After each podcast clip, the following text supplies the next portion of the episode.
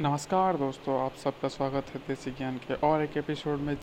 तो पिछले एपिसोड में हम लोग बात कर रहे थे ईआरपी के बारे में, कैसे आपका बिज़नेस को ईआरपी आगे बढ़ा सकता है और कैसे हेल्प कर सकता है ग्रो करने में। वो सब हम बात कर रहे थे Abhijit Sahu, my O R G three sixty के फाउंडर के साथ। तो आज क्या बात करेंगे? आज बात करेंगे कैसे टेक्नोलॉजी आपको आगे भी ले रहा है और पीछे भी ढकेल रहा है। साथ में जैसे कि आपको पता है कोई भी चीज़ हो, उसका पॉजिटिव इम्पैक्ट भी होता है और नेगेटिव इम्पैक्ट भी होता है। तो टेक्नोलॉजी का नेगेटिव इम्पैक्ट क्या है, आज हम बात करेंगे उसके बारे में। तो देसी ज्ञान में हम लोग प्रोवाइड करने की कोशिश करते हैं वो सारी नॉलेज जो आपको स्कूल में नहीं मिलता है, ना कॉलेज में मिलता है, ना ही आपके सिलेबस में।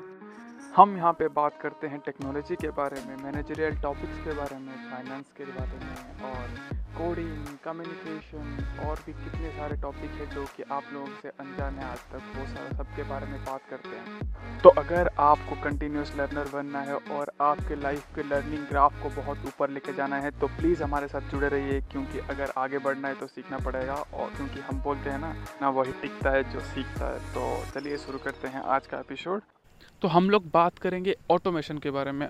आजकल पता है ऑटोमेशन सब मतलब पीक पे है।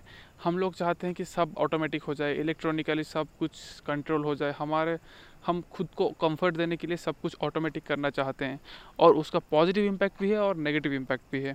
तो उसके बारे में बात करेंगे आज right after this intro automation के बारे में आप सबको पता होगा, आजकल फैक्ट्री में लोग ज़्यादा नहीं दिखते वर्कर्स बहुत कम दिखते हैं। ये किसके वजह से हुआ है? यह हुआ है ऑटोमेशन के वजह से। और मशीन चौबीसों घंटा काम करते हैं और आउटपुट बहुत ज़्यादा निकलता है, प्रोडक्शन बहुत ज़्यादा होता है। ये किसके वजह से हुआ है? ऑटोमेशन ऑटोमेशन की वजह से। ऑटोमेशन एक होता है, कमर्शियल ऑटोमेशन और एक होता है, इंडस्ट्रियल ऑटोमेशन। कमर्शियल ऑटोमेशन का मतलब क्या है? जैसे कि हमारे घर घर में ऑटोमेटिक डोर हो जाए, कार में ऑटोमेटिक कार लॉक हो जाए, ये सब हो गया हमारा कमर्शियल ऑटोमेशन, जो कि हमारा स्मॉल स्केल इम्प्लीमेंटेशन होता है।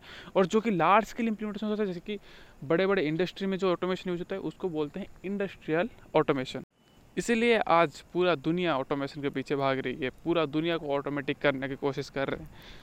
क्या आप सोच रहे हैं इसका फ़ायदा है? हाँ इसका फ़ायदा है। बहुत सारा फ़ायदा है। जैसे कि आप लोगों को बेनिफिट ज़्यादा होगा क्योंकि आपका इंडस्ट्रियल की बात करूँ तो आप लोगों को बेनिफिट ज़्यादा होगा क्योंकि आप ट्वेंटी फोर सेवन इसको यूज़ कर सकते ट्वेंटी फोर सेवन नहीं तो एटलीस्ट एटीन आवर्स तो काम करवा सकते हैं आप अपने मशीन को।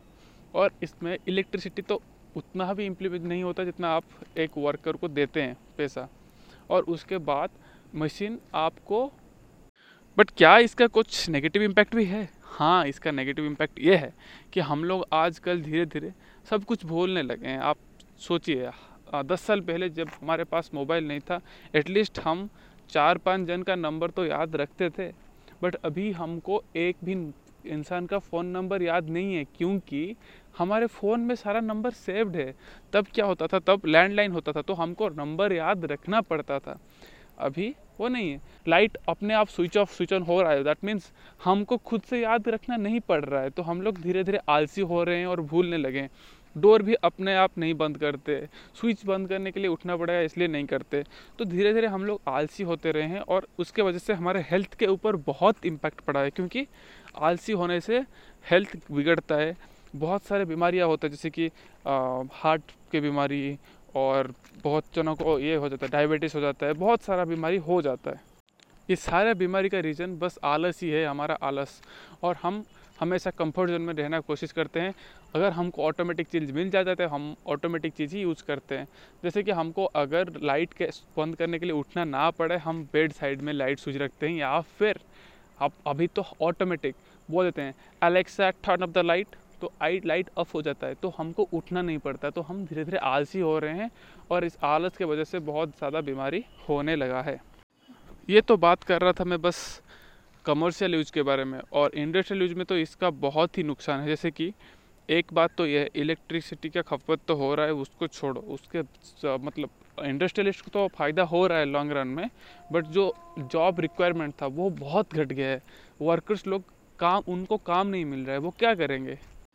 ये तो बात कर रहा था मैं बस कमर्शियल यूज़ के बारे में और इंडस्ट्रियल यूज़ में तो इसका बहुत ही नुकसान है। जैसे कि एक बात तो यह है इलेक्ट्रिसिटी का खपत तो हो रहा है, उसको छोड़ो। उसके मतलब इंडस्ट्रियलिस्ट को तो फ़ायदा हो रहा है लॉन्ग रन में बट जो जॉब रिक्वायरमेंट था, वो बहुत घट गया है। वर्कर्स लोग काम, उनको काम नहीं मिल रहा है, वो क्या करेंगे? जो स्किल्ड वर्कर्स हैं, उनको कुछ कुछ काम मिल रहा है बट जो स्किल्ड वर्कर नहीं है तो उनको काम नहीं मिल रहा है। तो ये नेगेटिव इम्पैक्ट तो पड़ रहा है बट क्या वो चेंज हो सकता है? हाँ जो वर्कर आज स्किल्ड नहीं है, वो ये स्किल सीख सकते हैं। How to operate a machine वो सब सीख के वो अपने स्किल्स बढ़ा सकते हैं ताकि वो आगे आने वाली जनरेशन के साथ चल सके और रेडी हो सके और रेडी हो सके फॉर द नेक्स्ट जनरेशन जो कि ऑटोमेटिक होने वाला है। ऑटोमेटिक मशीन को कैसे चलाएँ, उसके हिसाब से वो अपने आप को ट्रेन कर सकते हैं। ऑटोमेशन क्या, कैसे होता है, वो सब इंजीनियर्स का काम होता है, वो इंजीनियर बन सकते हैं, वो तो ऐसा सब पढ़ सकते हैं ताकि उनका रिक्वायरमेंट रहे, क्योंकि ऐसा नहीं है कि जॉब रिक्वायरमेंट पूरा ख़त्म हो जाएगा मेंटेनेंस के लिए या फिर ऑपरेशन के लिए जॉब रिक्वायरमेंट रहेगा ही। तो उस हिसाब से हमको स्किल बढ़ाना पड़ेगा। अगर वो जो जो वर्कर थे लाइक जो कि प्योर लेबर थे जिन जो लोग सिर्फ़ का मतलब फ़िज़िकल वर्क पे डिपेंड करते हैं, उनको भी सिखाना पड़ेगा ये सब। और गवर्नमेंट ये सब ट्राई भी कर रही है फ्री ट्रेनिंग प्रोवाइड कर रही है तो ये सब हम लोग कर सकते हैं आगे बढ़ने के लिए। तो ऑटोमेशन का इम्प्लीमेंटेशन से फ़ायदा तो है इंडस्ट्रियल एप्लीकेशन में तो बहुत ही फ़ायदा है। तो जैसे कि आपको पता है टेक्नोलॉजी का फ़ायदा भी होता है नुकसान भी होता है तो उस हिसाब से हम लोग ऐसे ही उसको यूज़ करना चाहिए ताकि हम लोगों को टेक्नोलॉजी का फ़ायदा ज़्यादा हो और नुकसान कम। यहाँ पे हम लोग थोड़ा आलसी हो रहे हैं, ये हमारा नुकसान है तो हम उसको ऐसे बैलेंस करना चाहिए ताकि हम लोग आलसी ना हो।